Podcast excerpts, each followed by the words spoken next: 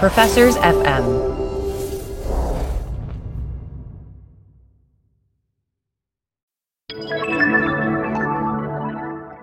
Doug, as you know, we have joined the Professors FM podcast network. So it's extremely exciting. It's like for the first time in my life, I'm going to have academic friends. This is big. And as part of this, we're going to talk about some of the other shows on the network. One of the things we talk a lot about in terms of sports analytics is the role of incentives, right? It's all about incentives. And so one of the other shows on the network is called Taxes for the Masses, brought to you by Lisa DeSimone from the University of Texas and Bridget Stomberg from Indiana University. And so, what these two ladies do is they dive into all things taxes. I think it's a great compliment to what we do. In some ways, there's nothing bigger in public policy than taxes in terms of shaping the economy and society because taxes change how people behave. So, you know, give it a listen. Great show.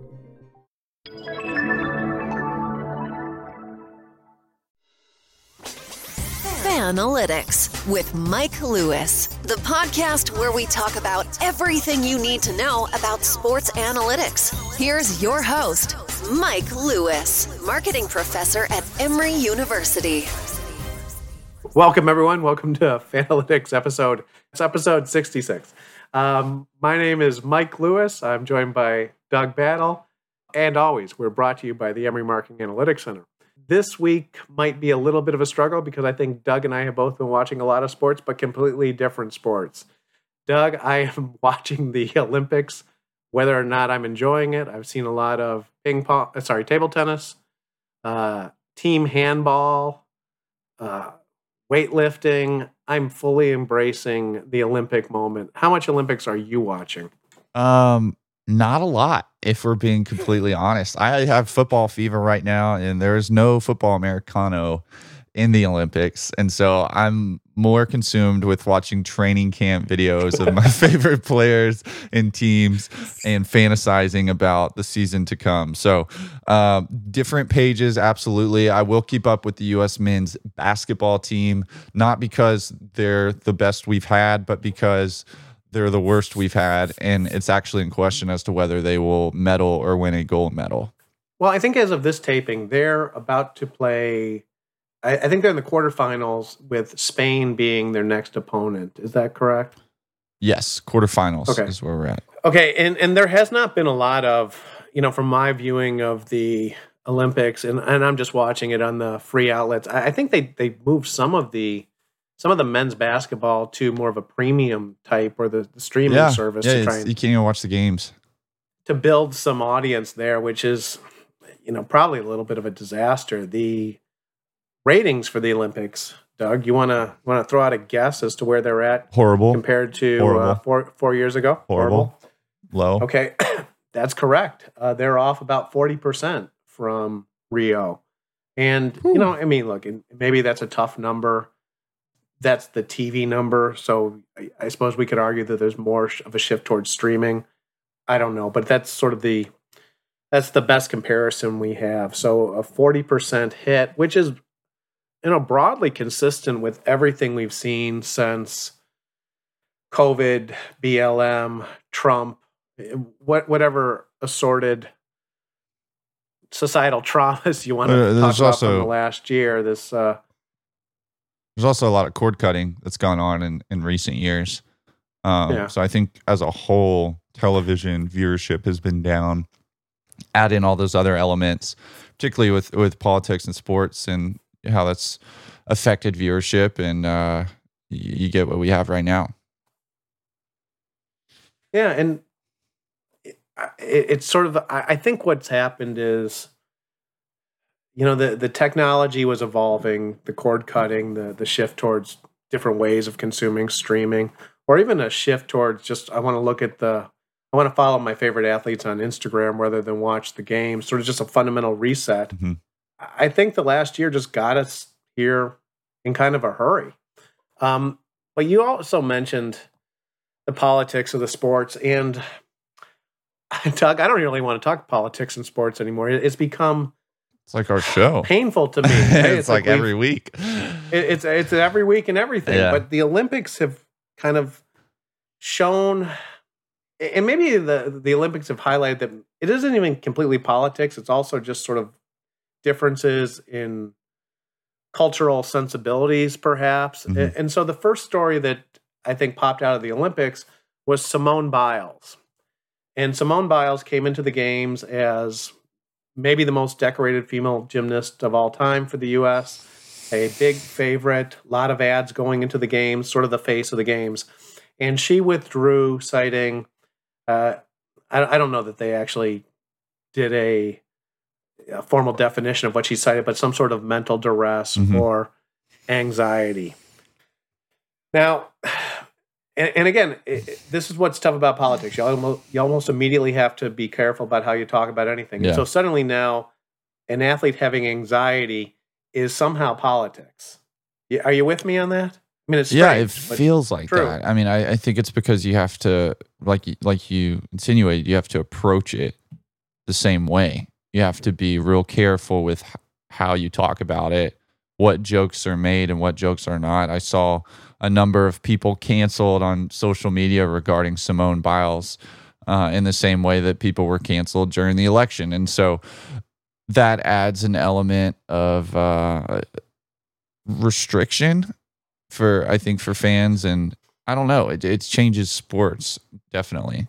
Well, you know, I saw two things. And the one was, and I've seen this all over social media channels, which is that basically people don't have a right to criticize her action because they're not world championship. I saw a lot of that. Yeah.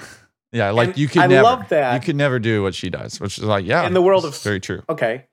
And so I guess now Sports Talk Radio is just going to have to restrict itself to former NFL, NBA players and former NFL, NBA coaches and general managers. Well, right? I, I will say, as someone who wanted to get into that world at one point, it feels like it already kind of is. It's not a lot of people like me uh, But- but- doing that. well, but as as a host, I'm talking about the callers, right? Okay. And we're going to restrict the call. Yeah, the, the other thing though the thing that i you know i didn't want to have an opinion about simone biles decision. What i found my problem with was how bored i was with the coverage. Because as soon as it went down i knew exactly what the coverage was going to be. Yeah, it's so predictable. it's it's almost like the this coverage via flowchart at this point of look at the person what's what's their background and then the story is, put out. Um and so it was completely 100% predictable that basically all the opinion makers would talk about essentially the bravery of making this decision to not compete.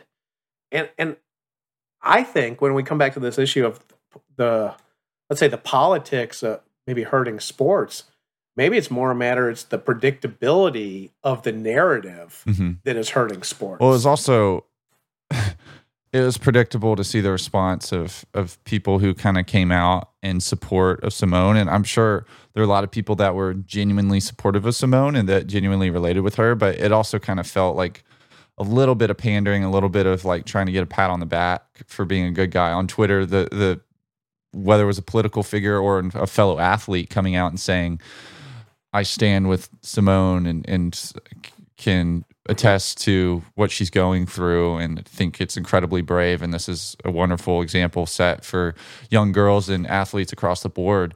Um, so much of that where it's like we just see that all the time. And i think it it can be so predictable. Um, you know something that struck me about all this is how different the the response and the criticism to Simone Biles in this situation than when it's uh, Max Kellerman, for example, tearing apart LeBron James over something stupid, um, or, you know any any you know Stephen A. Smith, those kinds of guys who kind of have the freedom to make wild criticisms of athletes and um, and to say that someone's soft because they sat out a game because of injury or this or that. And in this one, it's like you can't. There's only one acceptable opinion, um, and maybe it's maybe it's the correct opinion. But regardless, it, it does feel like there's kind of this censorship, and cancel culture is ca- carried over into sports significantly. and doesn't it doesn't it drive you nuts that you felt the need to throw in that little caveat that maybe it's the right opinion right? right Oh, I'm Be- trying not to be because canceled, and, and i get it yeah, I- and I and I get it, right? It's in, it's it's this effort to be incredibly even-handed Mhm. without being you know it's like if you want to deviate from the accepted and again i want to sort of emphasize this point very predictable narrative you got to put all sorts of caveats on that and kind of hope Yeah. Well, uh, and, another and if that's the case why you know why tune in if you kind of know the story you know it's Right? going to be set. Yeah. well I'll, I'll i'll i'll throw in one other thing one of the things we're doing in the background during the olympics is we're uh, we're doing a research project that involves tracking the athletes on social mo- social media so looking at the how social media followings are changing based on performances at the olympic games uh, going into the olympics Simone Biles had, uh, well, Simone Biles was one of the big stars. I, I want to say about four and a half million Instagram followers. Um, the woman that sort of became the star, what, what Suni, I think, Mhm. uh, and won the won the all around gold, came in with let's say about two hundred fifty thousand followers. By winning the gold, Suni became more of a star and moved up to I think about seven hundred fifty k followers. Simone Biles went from four point five or so to I want to say six and a half. Mhm. So even by you know the the way the story evolved, she ended up with so much publicity and ended up largely being hailed as a as a hero throughout the vast majority of the media. And if anything, it further enhanced her brand. Mhm. And you know, regardless of your view of the world, that's an interesting result. No, absolutely. Yeah. So something something to me that is interesting uh, that's not being talked about a lot is I don't really know what the story is here. We see a lot of coverage and a lot of uh, you know creating this into a hero story, which is common in the Olympics, I think.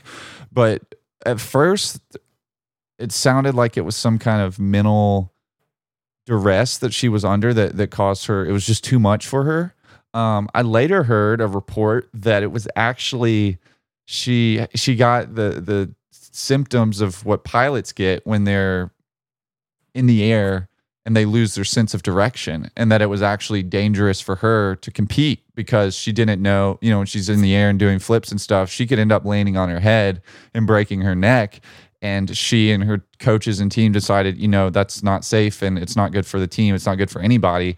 And it's just a decision to protect herself and to protect the team. And so i don't know which story is true. I haven't seen a lot of journalists diving deep into that and, and trying to uncover why exactly she pulled out of this competition. Um, it seems like the overwhelmingly popular narrative is that it's a mental health issue that you know it's it's due to stress it's due to expectations and she's doing what's in her best interest from a mental health perspective i just i found the other story pretty interesting as well and haven't seen a lot of follow-up on that on that report and so it's like we're kind of celebrating Well- something and we're not really sure if that's exactly what happened or if this was a completely different story. At this point, I think this the story is just kind of what people want it to be. Well, that other story would be much more interesting, and I, I had not heard that one. It sort of it kind of speaks to the tragedy of modern sports coverage, which we could also subtitle the "Don't let marketers in the room." Yeah. Right when when everything becomes about maintaining the narrative control or building or maintaining the brand, then everything gets you know kind of slotted in the right boxes to to build that brand. And in the near term maybe that's the right approach but in the long term it just makes the world kind of just kind of boring when everyone's staying on brand. Um so simone biles i think was the the big story. I'm trying to trying to think what else we want to cover here. The the big the the the Simone Biles was the major story at the beginning of the Olympics. Uh, the major story from today, as we tape on uh, August 2nd, was the U.S. women's national team lost. Lost to Canada. And so the U.S. women's national team will not be playing for the gold medal. They will still play for the bronze medal. And I will be honest with you, Doug. I think the U.S. women's national team is, in some ways, they are the they are the sports team that exemplifies the way the culture has changed and sort of the complexities of running a sports business over the last five years, from about the 2015 period to the 2020 period. How so? And and just to well, to as a starting point, when I when I teach um sports marketing and sports analytics, one of the things I'll do is I'll ask the question to the students uh, and say, "Well, who's your favorite team?" And, and this is just to get a sense of very casual sense of where students are at over that five year period not much has changed from the male students' answers. Sorry. It is overwhelmingly a team from their hometown. Okay. You know, so it's something like, you know, if an MBA student, they're going to say the Georgia Bulldogs if they went to Georgia. Mm-hmm. If they're an undergraduate from New York, they're going to say the New York Yankees. Mm-hmm. But in that five year period, the U.S. women's national team has become the go-to answer for all the female students in the mm. class to the point where it's probably 80% of the students name name that team so the, the female students name that that team as their favorite. What's fascinating to me about that is that sports has typically come from you know family influences uh, where you community influences. So essentially where you grew up is who you rooted for. Or if you're parent was from another town and your dad was from Boston, you end up being a Celtics fan kind of thing. So it's kind of a strange development, but I think this is kind of a really kind of this this harbinger that for a lot of the the female students, their fandom now is more driven by their identity as a woman than where they came from. Mm-hmm. So the, the US women's national team became has become this kind of collection of feminist icons and also has now largely bled into popular culture in terms of endorsement deals mm-hmm. and, and, and notoriety. So they are uh, essentially the team that I think typifies this modern politicized or a different level, different kind of culture. Modern culture is now driving the, the sports world. And so for the U.S. women's national team to get a fairly early exit, that's an interesting story for me because I don't I don't know where that team is going to go next. Yeah. Um, my thing with the U.S. women's national team is I typically wouldn't be drawn to the sport in the first place, um, soccer um, or, or women's soccer, but they traditionally have been very fun to watch because they win they win medals, they win championships, and um, I think that's been a huge factor for the Olympics this year. It's just viewership in the states, at least. Typically, it's it's this time of year. You know, everyone's on board. Everyone's following that team in their pursuit of gold. The games are very exciting. We're watching penalty kicks. You know, at the end of games to determine who who medals or, or whatnot. And there's kind of been this sense from the beginning, just like with the men's basketball team, that the, not that that team isn't going to medal, but that this team just isn't as good, and it's less of a draw. Like for me, I'm less likely to turn on a U.S. Women's National Team game when I don't feel like they're competing for the gold medal um, because I'm that fair weather of a fan, but I think a lot of people are. And so there's those fans, but then there's the fans. I know people personally that went out to exhibition games and it was a huge deal to them to get close to the field and to see those women out there.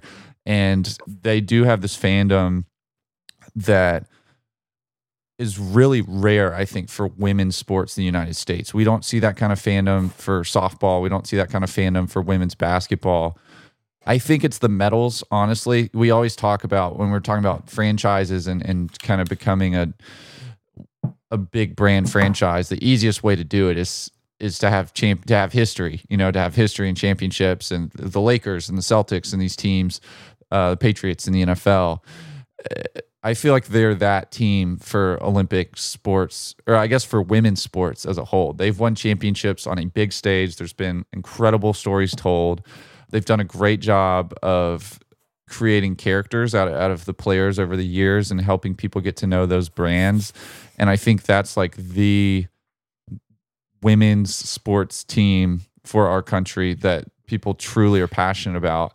Um, unfortunately, you know, playing for a bronze medal, I don't think does a lot for them. And it will be interesting to see moving forward if they're able to keep the success, but also if they're able to keep the the kind of following that they've had in, in recent years.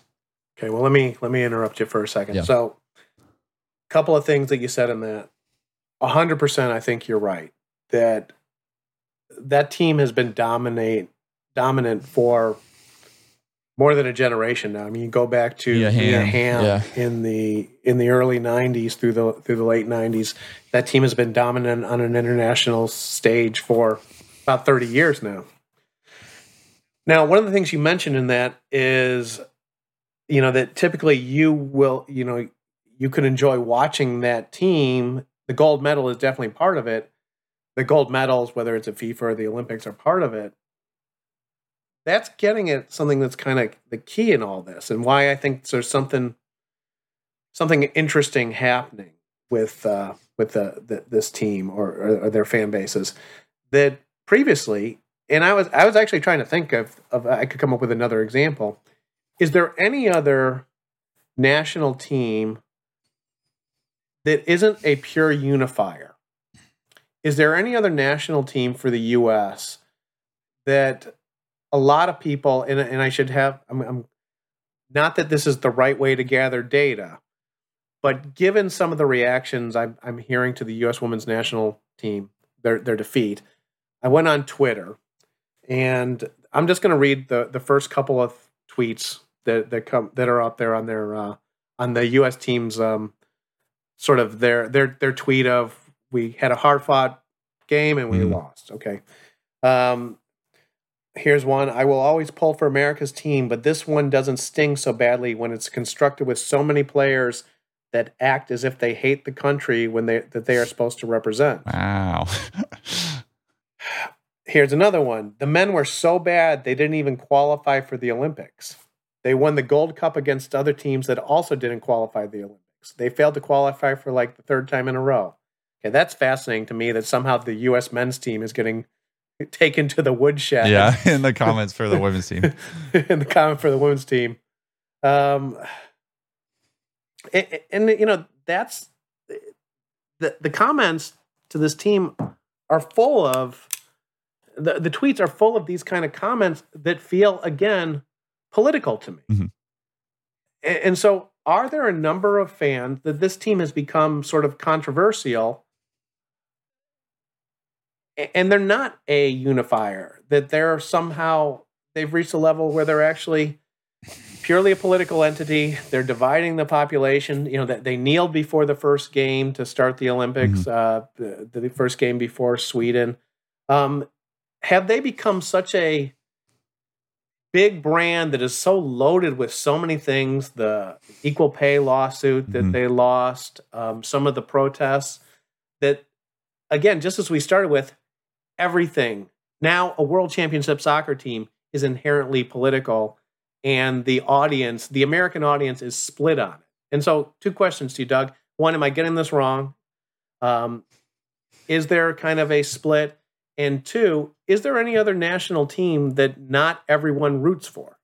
Um, one, I do think there's a split. I don't know if it's as like cut and dry. Maybe Uh, it might be an oversimplification of of things. I feel like, yeah, I, I don't know. I don't know how much division there is over this team. Like Twitter's kind of interesting because the comments for that kind of thing tend to attract the the naysayers, if you will. I know the men's basketball team when they lost a couple games, the comments were brutal uh, and I don't know. I think I think that's kind of where co- how comment sections tend to be. But nevertheless, I you know I don't think this team is totally dividing the country and, and causing the country to fall apart. But I do think that there is like I do think that there is um there's some political associations with the team, absolutely, and I think that some people are less inclined to want them to succeed because of that, or maybe even kind of deep down want them to fail um, because of that. And we, we see that with sports. You see that with guys like LeBron James all the time, where, where people who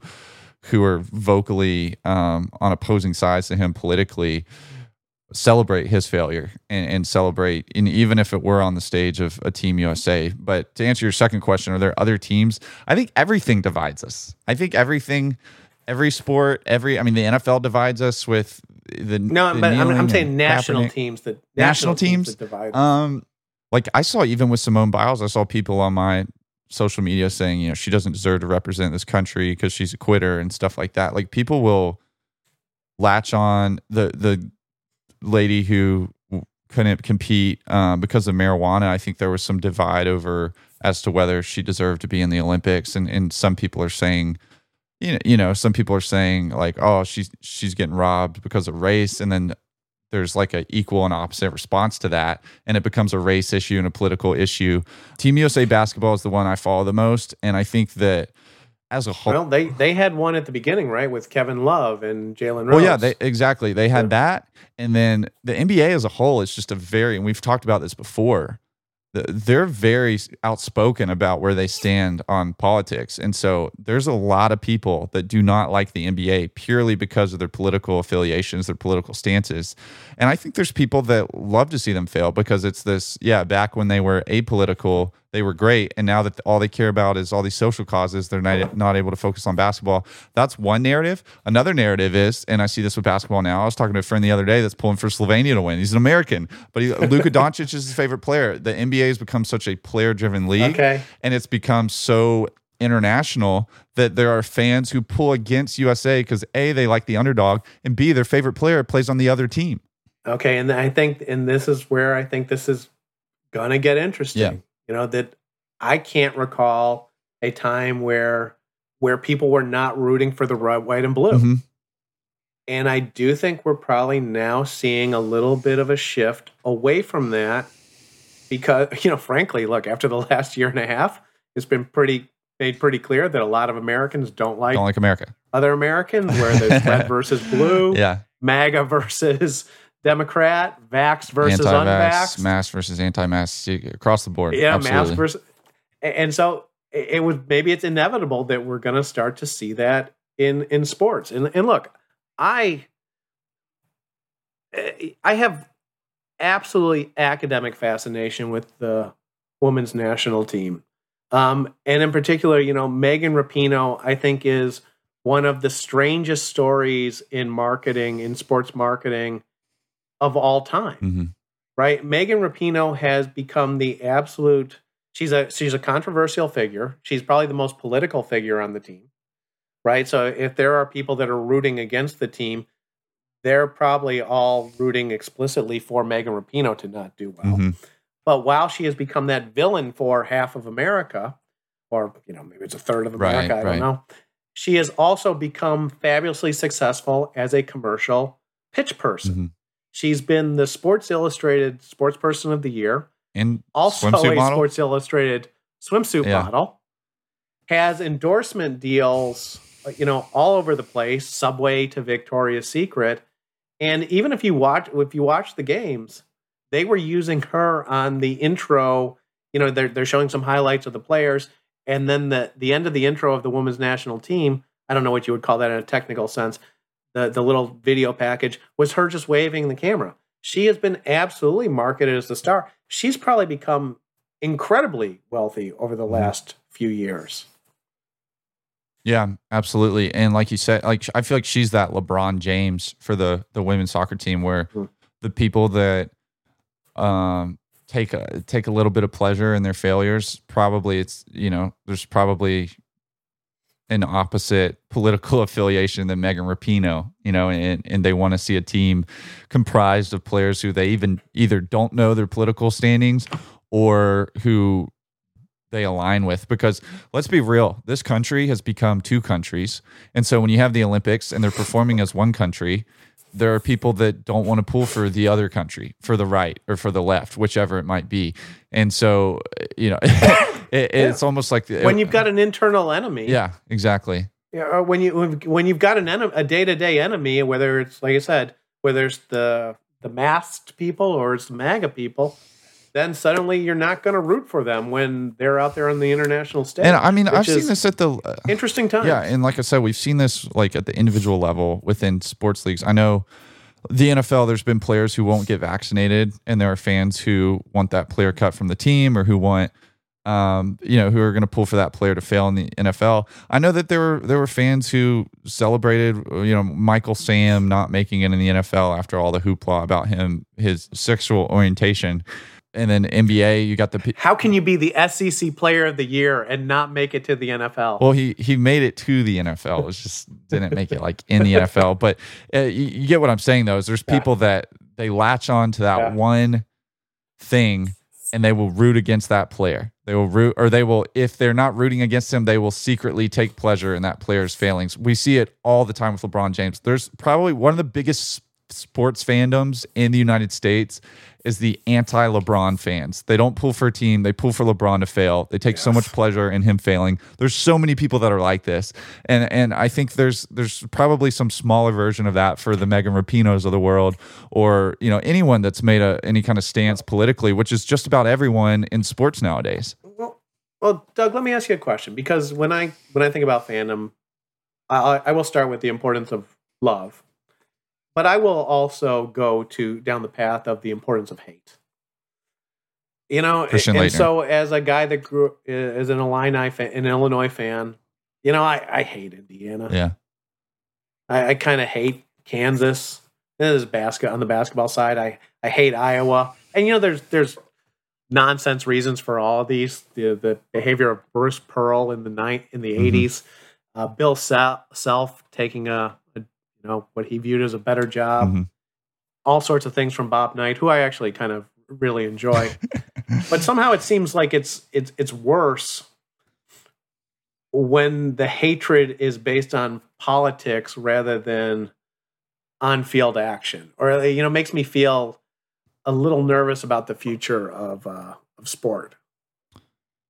Yeah, I mean, I grew up. I think the team I hated the most, um, going back to the Cam Newton years, was Auburn University. But it's always been kind of yeah. this pure hate. As a Georgia fan, you're supposed to. Yeah, right? but it's mean, it's this pure hate. It's like, well, they're yeah. you know they're the bad guys. They cheated. They they celebrated um, taking cheap shots on our players. We hate them in that way. But it's it's kind of a fun. Okay, it's well, a let, fun hate. I have friends that are Auburn fans. Let me interrupt and ask you a question.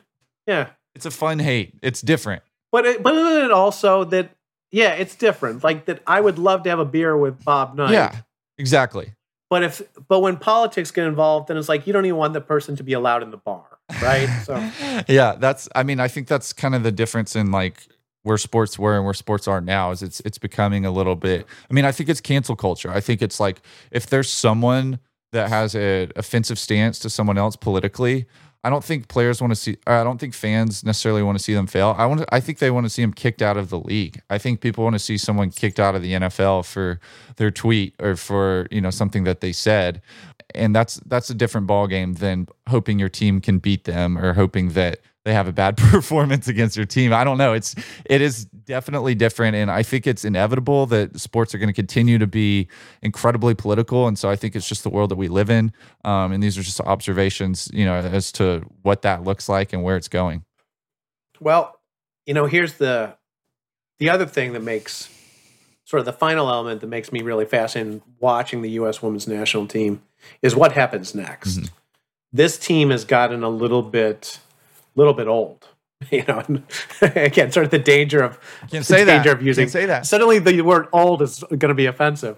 but Carly Lloyd is 39. Megan Rapinoe is 36. I mean, I think Alex Morgan is 32. Yeah, that's so. You know, it, it's it's getting a little long in the year for a for a sport based on you know running and for a run and jump sport. Let's say. Uh, so it'll be you know, will this team stay together for one more? Uh, I think the next FIFA is in 2023. Mm-hmm. Can they stay together for two more years? Maybe. Probably not. Is this the end of kind of this, this core era, group? Yeah. And if so, do they rebrand and sort of repackage, or do they keep going with this this type of uh, I don't know. You know, and again, this is again it drives us both nuts, right?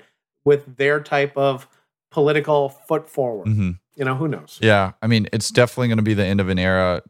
Those names, Carly Lloyd, Alex Morgan, I mean, I, that ties me back to like Abby Wambach. Um, but yeah, that group, it's like they they were so successful on the field, but they also we know their names. Like how many how many even Olympic sports can we just go and name off players, much less um, women's Olympic sports teams, which women's sports tend to obviously get less attention and, and less fandom. And uh, most Americans, you know, these are household names for most Americans. And so building that up from scratch with a new group of women um, who are probably just as talented, but it's like that, that seems like an incredibly tall task to create the next Alex Morgan, the next Carly Lloyd, the next Abby Wambach. The on field medals and in big moments, big clutch performances at the biggest stages would absolutely help that. Um, but somebody's got their work cut out for them to keep the brand as successful as it's been. Because I think the U.S. women's national team is only as successful as the individual brands that that make it up.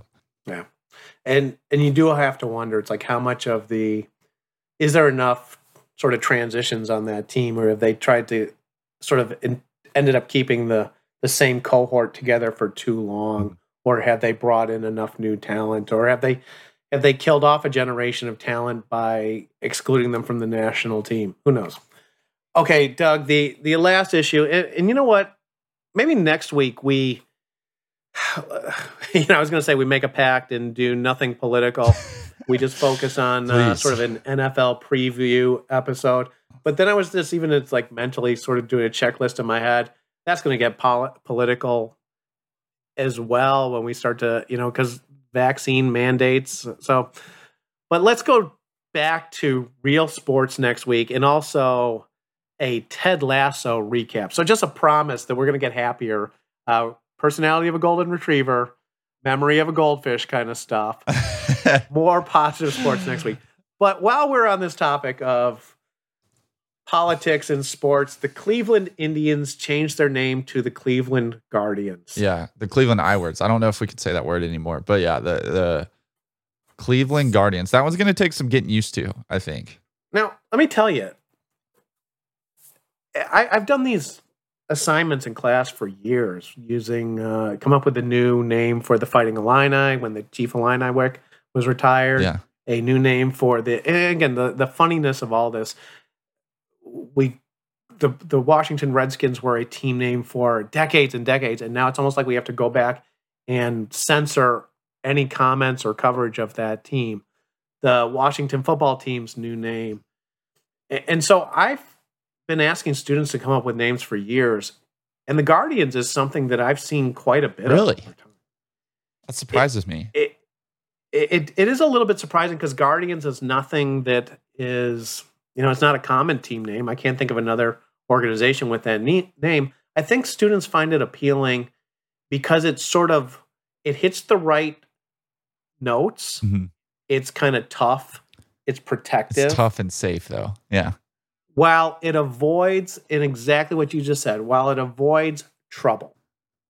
Right? So there's no hot button or kind of negative connotations or negative connections to the term guardians. And so it has sort of the, the strength, the protectiveness of the military or first responders, but it doesn't, it avoids a negative association when the police are sort of taking a beating in, in the culture or when the military is taking mm-hmm. a beating in, you know, past decades. So it feels very much like, uh, like what sports team nicknames are supposed to be but with all sort of the dangerous and sort of interesting aspects kind of sanded away on the edges. Yeah, I saw that um, my hometown, Birmingham, Alabama, they, they, announced their G League team, which is a big deal in Birmingham, and uh, they're going to be the Birmingham Squadron.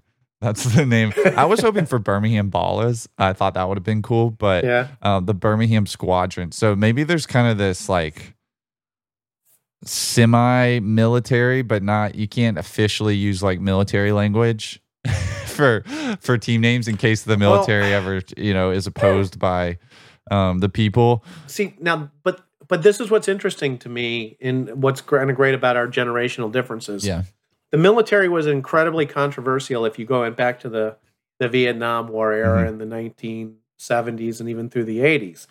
Um, the military has, you know, since you know, really your whole life, our country has been engaged in in wars in the Middle East, and there's been this notion of thank you for your service, and so the military has been kind of very much a positive. Mm-hmm. But but you know what?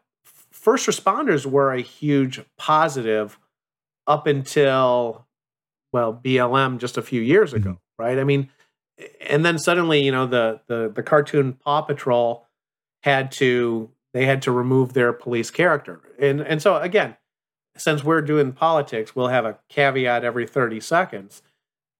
No values made here, but the point is that the culture can move. And so sometimes military images can be a, a positive, sometimes they can be deeply problematic. We should use the word problematic when we're talking politics. Yeah, that's a crucial word. Um, but yeah, I think words like squadron and guardian are so generic. It's not you're not calling yourself the the military, the the Cleveland military or the the Cleveland Air Force or something. Like it's it's generic and uh, it's protective and guardians could mean any number of things, but but, but yeah, these kind of real but it can also be, it doesn't have to be military, right? It, it, sort of hits that military theme, that protective yeah. theme, but it could also just be. I, I, guess there could be a lot of things that operate in squadrons. I, I, tend to think of fighter jets, and maybe I'm wrong. Yeah, maybe, that's what I was thinking. Maybe that is the specific definition, but it, it's kind of a group and a team as well. Right, right. So anyway, I guess it's interesting to see we're not seeing the Cleveland baseball team or the Birmingham basketball team, uh, these incredibly generic clubs that uh, the Washington football team originally started. But yeah, I I, I just got to say like this this whole Cleveland Indians, almost said squadron, uh, Guardians team rebranding makes me feel like the Atlanta Braves are on the hot seat uh, I still think the New England Patriots are a ticking time bomb. I think that at some point, it might be in 20 years, but well, at some point so somebody you, decides that's think, nationalistic. You, so you think this is going to continue? It yes. sounds like you do. And if you do think it's going to continue, you think the Atlanta Braves are next rather than the Kansas City Chiefs or the Chicago Blackhawks? Chiefs are up there. I think I think all those teams are on the hot seat. I think it's I think they're all on the clock. It's a matter of time. It's just going to feel so weird like in 10 years when half of the leagues are brands that we're not even familiar with. It's going to feel like you're watching Arena League football or something. You don't even know you know the names of the teams and they're all new and uh, it, it, there's something odd about it when there's these teams like like the Washington R words that we have watched for our entire lives and all of a sudden they're called something else. It's well, weird. And look, and that's why I, if I was in charge, or they asked me my opinion as a consultant, a hundred percent I would go with the Washington football team and the Cleveland baseball club, simply because. Look, one, you're not going to get in trouble, right? You, you know, it, it's yeah. it's, but it's also the easily the best way. It's so simple. I think people are resistant to it but it is easily the best way to retain the brand equity and the fan base, right? Because keep the colors, keep because yep. this was already the Washington D.C. football team, right? It, it, it, like announcers would go back and forth. It would be the Redskins, or it would be Wash. Washington's driving. You know, it's fourth and two on the on the forty, and, and so when announcers and fans talk about their teams as Cleveland or the Indians and you got to get rid of one of the names. I love the idea of just keeping the other one, keeping the colors, keeping as much of the, you know, sort of the uniform design. It seems to be the right path forward. And I'll also say this that and, and you know, this is where I want you to push back if I'm wrong because I'm often I'm often wrong on these things. Isn't the Cleveland Baseball Club a more interesting name than the Cleveland Guardians? at this point. It's more distinctive. It's just less less cheesy to me. I think like thinking about I you know I'm a huge Georgia football fan. Uh, Georgia Bulldogs football. See, I said Georgia football fan. I didn't even say Georgia Bulldogs. Yeah. But it's like if Georgia had to rebrand, to think of them as like the Georgia insert any other. Well, mascot. here, let me give you my sort of my pet peeve: the Georgia Warriors or the Georgia Wildcats. The Georgia Wildcats. Georgia Wildcats. Yeah. Georgia Wildcats. The Georgia, any kind of cat would be weird because you know the opposite of what they've been. But, um, but yeah, it feels it feels forced and it feels fake. That's what I'm saying. It feels like an arena league team or something. Any brand name, any mascot with professional teams that we're not used to, it can feel that way. I remember like when the NBA introduced the Thunder, that for the longest time was just it didn't feel like a real NBA team to me because it was like I'm not used to that. And I don't even think about the Lakers, even though that's just as weird of a team name. But it's the Lakers, you know, they've been around for forever. But introducing something new to an established team like like you said, the Georgia Wildcats, just just call them the Georgia football team, and everyone will be like, "Go Georgia," you know, like and talk about them UGA, Georgia, this and that. Doug, you're, I, I hardly call them the Bulldogs anyway. You're not wrong, and I think it's it's such a fundamental thing that it it's almost the legitimacy of a team name depends on whether or not it existed before you're before you were born. Because yeah. in some ways, I still think of like you know the Seattle Seahawks and the Tampa Bay Buccaneers as newcomers to the NFL, right? Simply because they started in about you know I think 1976 or 1978, and so they were the brand new teams and you know, as a kid, you grew up with the the Bears, the Steelers, the Cowboys, etc. Mm-hmm. So I think whenever you introduce a new team, it takes, you know, sports fandom is like generational. Mm-hmm. And so for the Cleveland Guardians to really become associated with Cleveland baseball, in some ways, you just have to wait till the fans grow up with it. Right. I mean, whoever's being born today, it'll feel normal and natural for them. Yeah. Everybody else, it's always going to feel off. It's always going to, in my opinion, in my opinion. Um, so yeah, I think, I think the Washington football team, as much of a meme that became, and as like much of a joke it was, and how generic it was, it's like oddly enough, it kind of made a model for like how this could work for, for, these teams. The the Atlanta Baseball Club, I think, is way cooler than if they become like the Atlanta Bobcats or something completely different from what they've been. Of course, the challenge that is the Atlanta Baseball Club plays in Marietta, right? Well, well, it, nobody plays in their city. the New York Giants play in New Jersey. So do the Jets. So, so you think so? And and look, I suspect you're right, and I'm in full agreement. It's um, that a preemptive move into something that sort of gets that kind of territory of the Atlanta baseball team, the Atlanta baseball club, would be a great way to solve a problem pretty to solve a problem before it becomes a problem. Mm-hmm. Um, so you mentioned you also see potentially an issue with the uh, the New England Patriots. Was that the other one you noted? Yeah, I just think at some point, you know, the page, the term patriots. I remember uh, the insurrection at the Capitol, and the people who who were there termed themselves patriots. And you see that on social media. They were calling all the patriots we're doing this like patriots. And then pictures today a group of patriots you know we did this to stand up for what we believe in or whatever. Well that's a very far to one side group right? And they're they're becoming associated with that term. And so for a team name to be that you know it, it's not that i think at some point it could become the equivalent to being the New England liberals or the New England conservatives or you know whichever affiliation you want to make it. I think it can become that extreme of an association.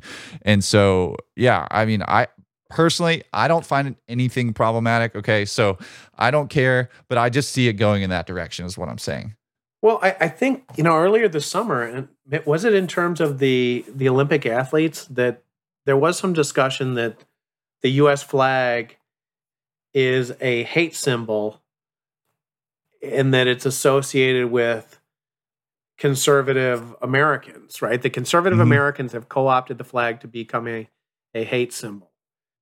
If this well, culture I mean, continues, then anything that's sort of associated with America pre probably civil rights uh, movement of the, the 1950s and 60s is going to be is going to be a problem It's going to be something that could be challenged. Yeah. Yeah. So I just see it moving in that direction. It's like, how do we, is, are things just going to stop?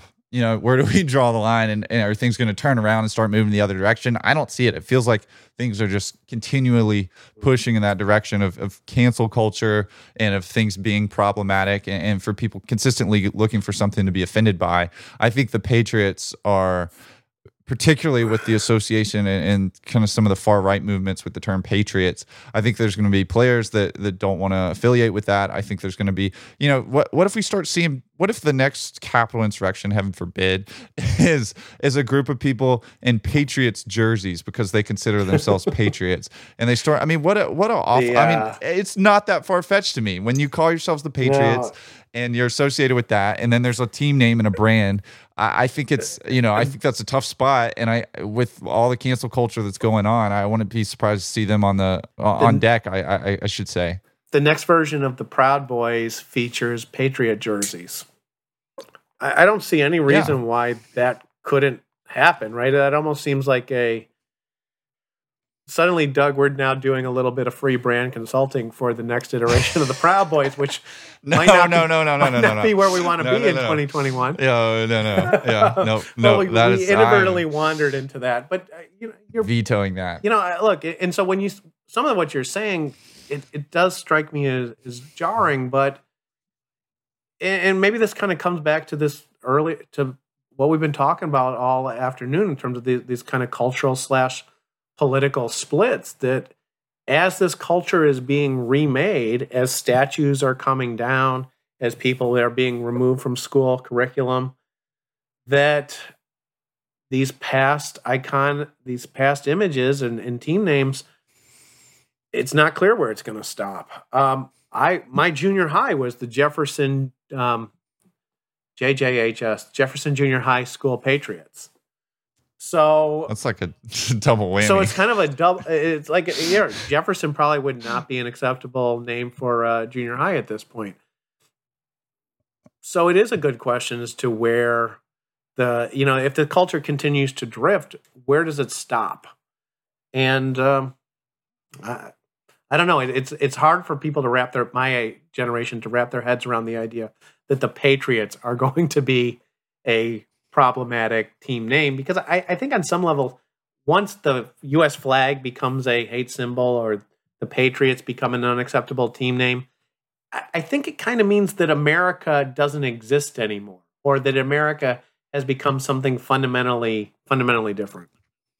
I mean, I, I just see the you know you see people trying to take down statues of um, political figures from the past, and typically the nail in the coffin for those guys is when they um, were slave owners, right? And so I think with patriots, the patriots is kind of a generic term, but it seems to you kind of think of founding fathers and that that first era of America, and that was a time when when there wasn't a whole lot of resistance to slavery, and so I think you know I think it's not too far fetched to see people go in that direction. I don't know. That's just my prediction for it. I see that one becoming problematic. Not to mention, people just hate the Patriots because of Tom Brady, and so um, Tom Brady and and and let, let's go there.